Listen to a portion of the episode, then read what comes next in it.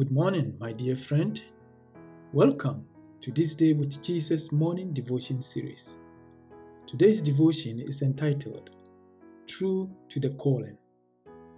In primary and upper primary school, we had what was known as a school register or attendance book. The school registry included the names of all students who were officially enrolled.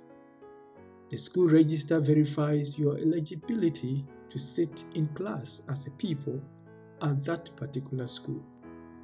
Every morning or afternoon, the teacher will call out the names in the register to determine the number of students present for the day. The school register keeps reminding me that being a student does not entail wearing a school uniform sitting in class, or carrying a school bag and stationery. You are a student when your name appears on the school register. But it wasn't enough.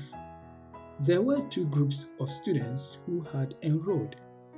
The first were students who were always present in class.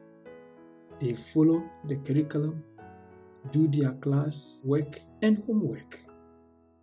These students were active and they pursued their training to the end. The second group of students was those who were formally registered as students but were not attending school, nor had they stopped attending school. They were registered but absent. We referred to them as absentees because they had their names on the records but were not active students. The Bible says in Revelation chapter 3, verse 1 And to the angel of the church in Sardis, write, These things says he who has the seven spirits of God and the seven stars. I know your works, that you have a name, that you are alive, but you are dead. Jesus complains of the church at Sardis. In name, she is alive. In reality, she is dead.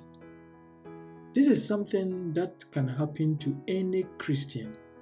The church may have your name in its records, but you may be spiritually separated from God. Let us do our utmost to remain true to our calling. Let us pray.